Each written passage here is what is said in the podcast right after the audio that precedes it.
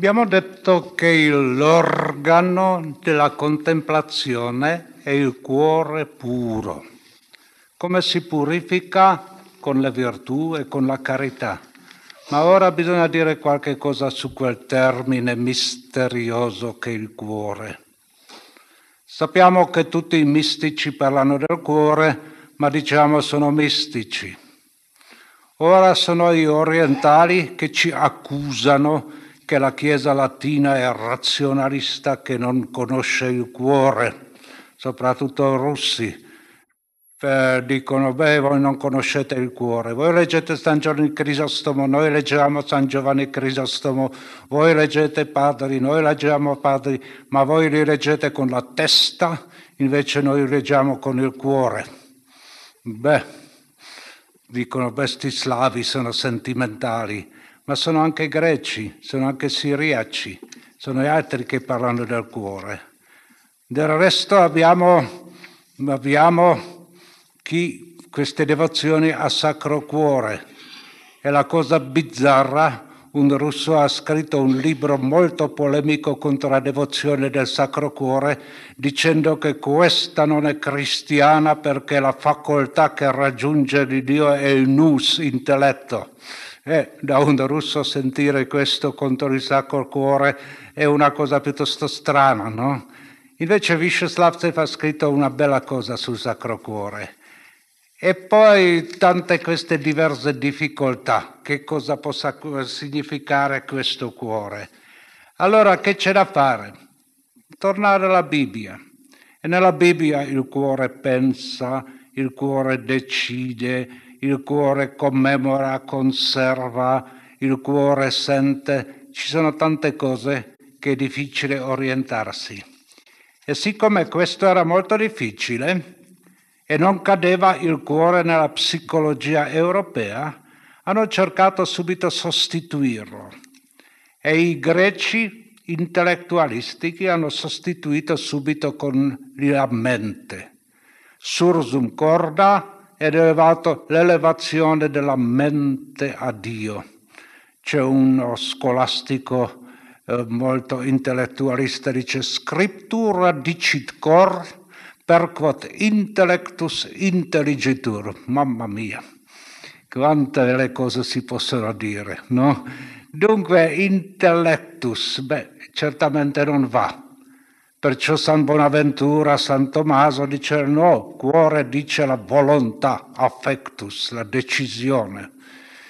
In poi sono venuti le scuole francesi, scuole del sentimento, e dicono cuore, questo dice anche la parte sentimentale.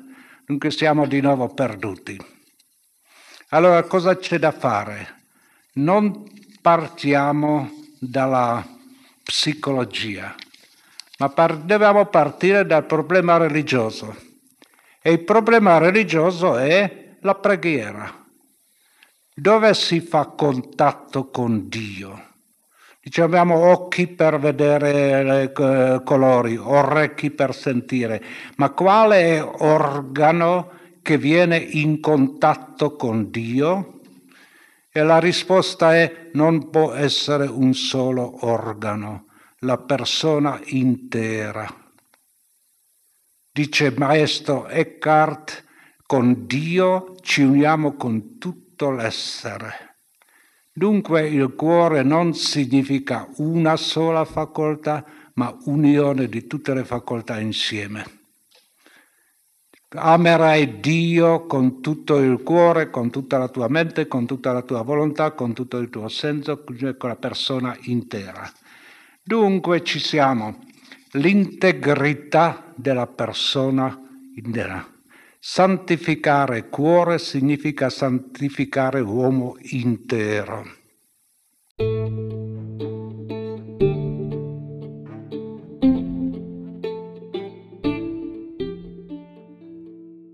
Com'è possibile discernere l'autenticità dei nostri sentimenti? In altri termini, come comprendere se ciò che sentiamo nel cuore sia conforme al vero o meno. Solo se il cuore è puro ci si può fidare dei sentimenti.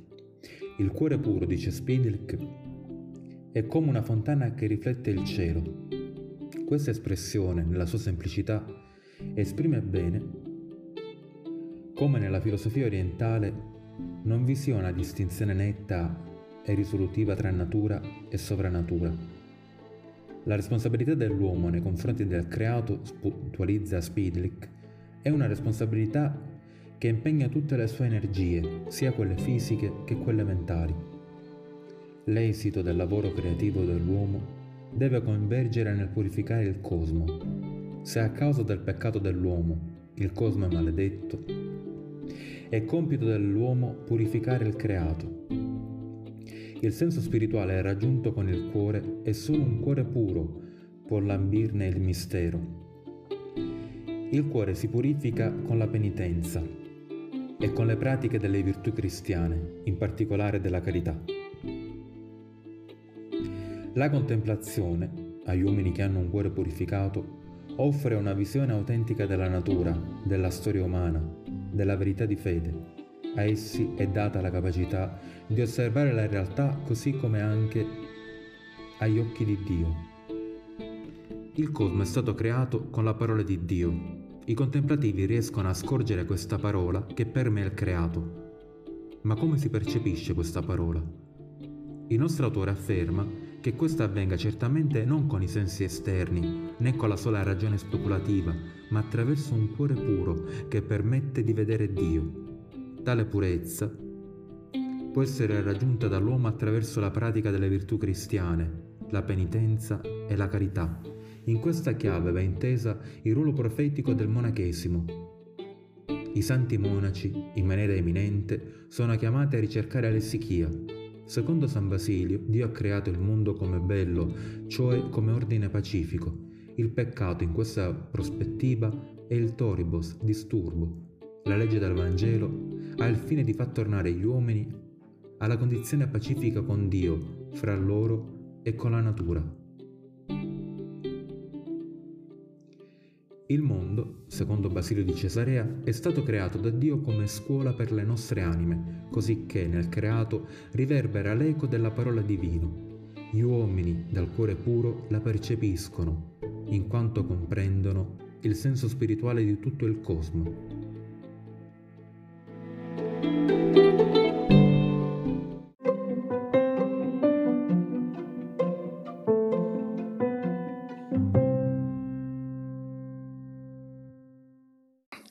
Integrità. E come capire questa integrità del cuore? Io ho creato due termini così per modo di dire, orizzontale e verticale, se volete. Questa orizzontale sarebbe, cioè tutte le facoltà ci sono.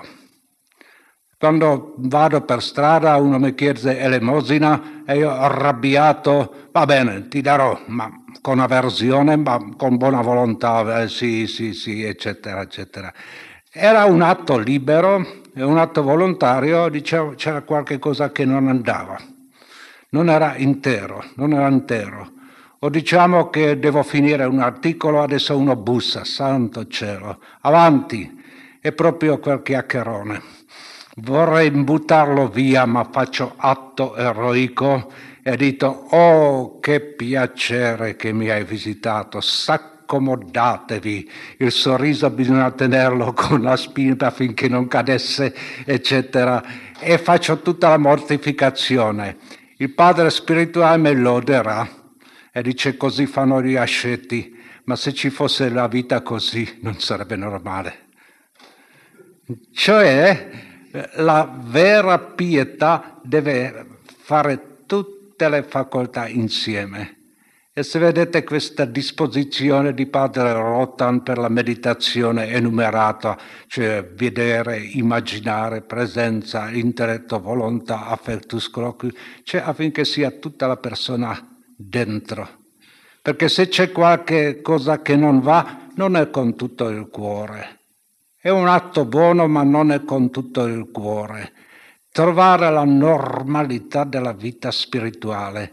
Teofane il Recluso, autore russo, dice, trovate quando uno legge un, un dramma, per esempio un Hamlet, se lo legge nella sua stanza è una bella cosa, ma se lo vede sul palcoscenico è tutt'altro. E così sono certi atti ascetici che sono buoni, ma quando non tutto il cuore c'è, allora c'è qualche cosa che manca. E santificare il cuore significa santificare tutta la persona. E la seconda che chiamo verticale, cioè che sono io, ciò che sono oggi, ciò che ero dieci anni fa e ciò che sarò da pochi anni dopo sclerotico. Allora, che cosa sono io? Dicono Dio mi giudicherà secondo ultimo atto. Beh, non sono tanto entusiasta se sarò sclerotico, dico spropositi e Dio deve giudicare sopra questo qua. Cioè, l'uomo ha anche una certa struttura, struttura attraverso il tempo, una certa costanza. Perché eh, oggi e domani e oggi e domani di nuovo, quando mi preparavano per la prima comunione, il catecheta ci raccontava questo bel esempio. Era un giovanotto come San Luigi, innocente, pio, devoto, eccetera.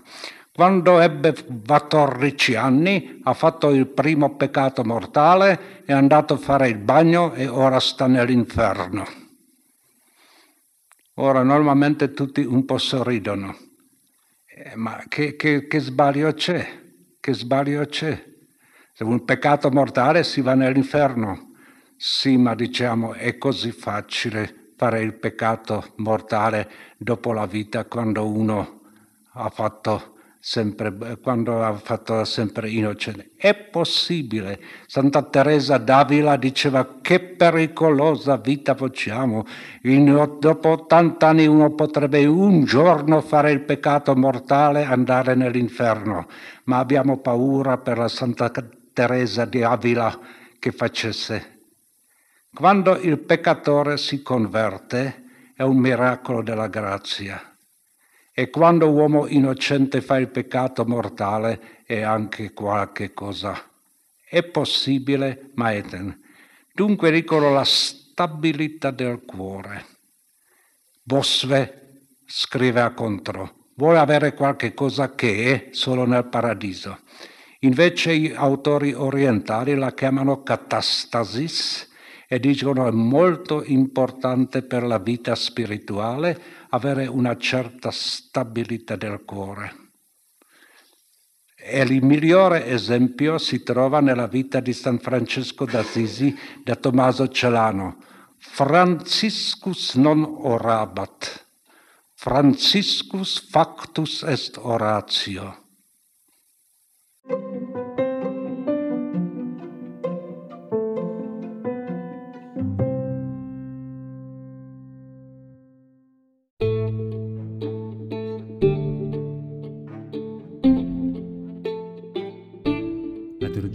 Corliss di Spidlick è una teologia integrale e come tale abbraccia le tre dimensioni principali su cui si declina la teologia, la simbolica, l'ascetica e l'estetica. Qual è allora il centro su cui convergono? Sicuramente Dio e la vita in Lui. Nello stesso tempo va sottolineato che le direttrici radianti su cui si muovono sono i canali dell'inculturazione, del dialogo con la società e la cultura contemporanea è proprio la fedeltà a Dio e all'uomo che rende possibile la storicizzazione del dirsi della fede anche in Spidlick. Su questo tema si soffermerà la riflessione estetica del nostro autore, soprattutto nella raccolta di contributi dal titolo Alle fonti dell'Europa, in principio era l'arte. Ancora una volta in Spidlick si dimostra che il suo pensiero spirituale sui sentimenti e sui pensieri purificati dal cuore non siano estranei dalla dialettica fede e ragione, al contrario, offrano un asilo sicuro a quanti in queste due direzioni possono e devono incontrarsi. Ancora una volta Spidil si pone in linea con la tradizione patristica che definisce, fin dalle origini, la vita spirituale come la vita nello Spirito Santo. Il cristiano visitato dalla presenza divinizzante dello Spirito, si arricchisce progressivamente di una conoscenza che è spirituale. Questa conoscenza, secondo l'insegnamento di Teofane Recluso, è l'opera dello Spirito che risiede nel cuore e che palesa con evidenza nei sentimenti spirituali, tutto come integrità del cuore. Il sentimento del cuore si risolve in una intuizione totale nella quale tutte le facoltà umane, fra cui eminentemente la fede e la ragione, collaborano in sinergia.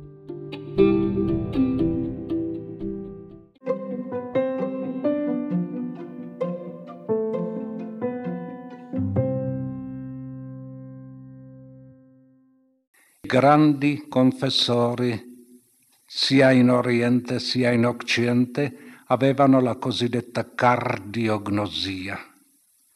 Conoscevano il cuore suo e il cuore degli uomini per una speciale intuizione. Possiamo fidarci? La risposta è quando il cuore è puro.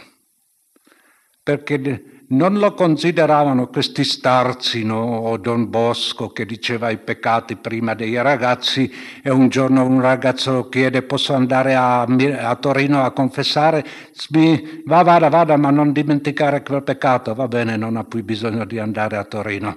Dunque, eh, eh, sapevano, leggevano nei cuori, è un miracolo.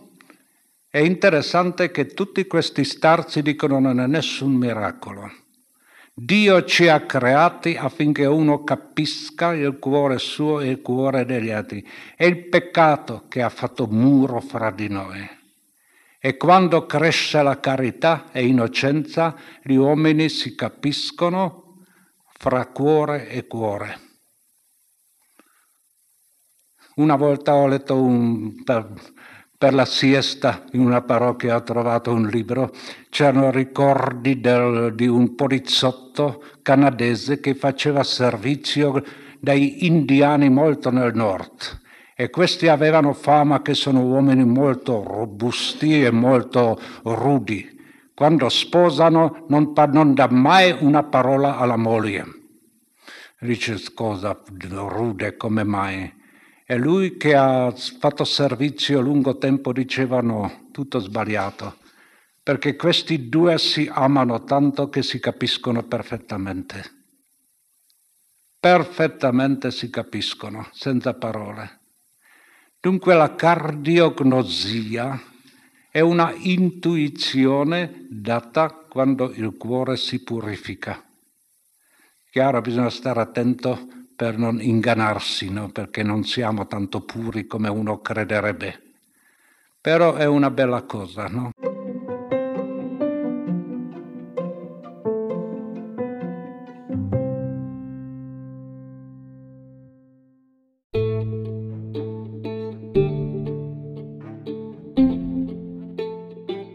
Alla persona umana è dato di conciliare in sé la creazione visibile e quella invisibile e il luogo in cui queste due realtà trovano la loro conciliazione è il cuore. È infatti il cuore il centro dell'interiorità dell'uomo. Esso non è riconducibile alla sola affettività. Il cuore ha una funzione eminentemente conoscitiva. Non a caso si parla di cardiognosia. Il cuore è la realtà simbolica che in maniera efficace, per i pensatori slavi, fonda il rapporto tra fede e ragione, Egli è la voce silenziosa di Dio, centro della persona. L'essere umano possiede al suo centro un luogo, il cuore appunto, in cui immanenza e trascendenza si integrano. Ed è questo centro che rivela la struttura teandrica dell'uomo, ma occorre ricordare che l'uomo vive il suo privilegio non nella solitudine, al contrario, egli è persona ecclesiale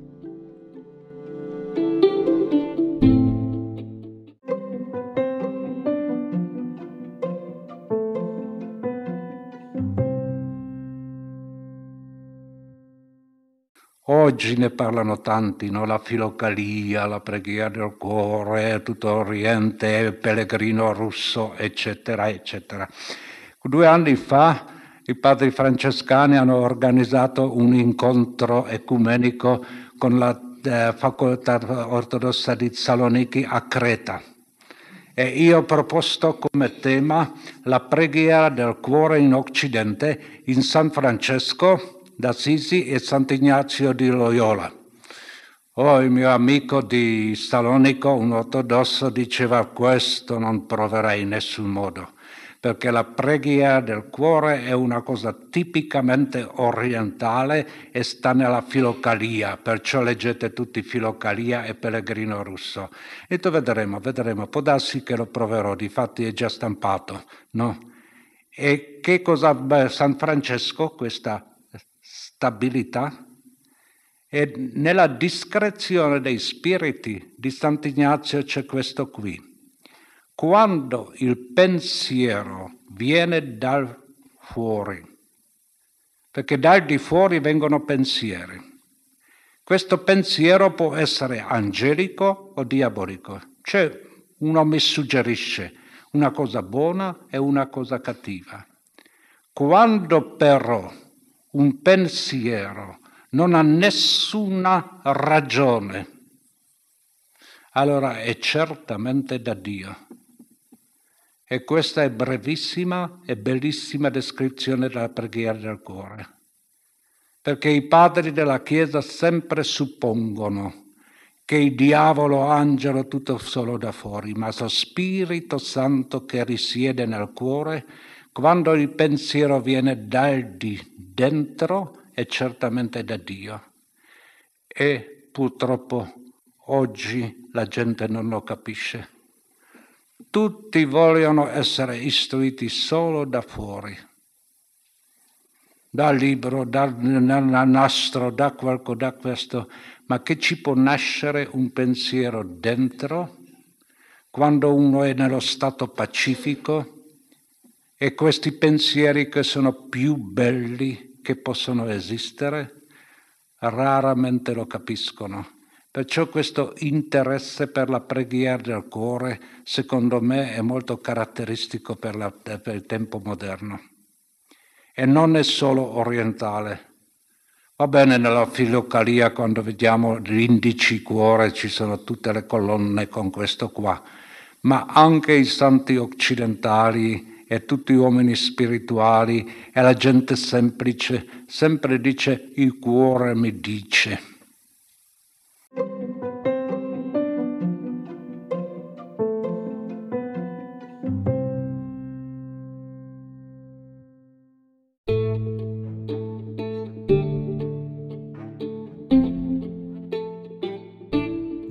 dell'Oriente slavo, cuore declina il proprio significato su due direttrici ermeneutiche.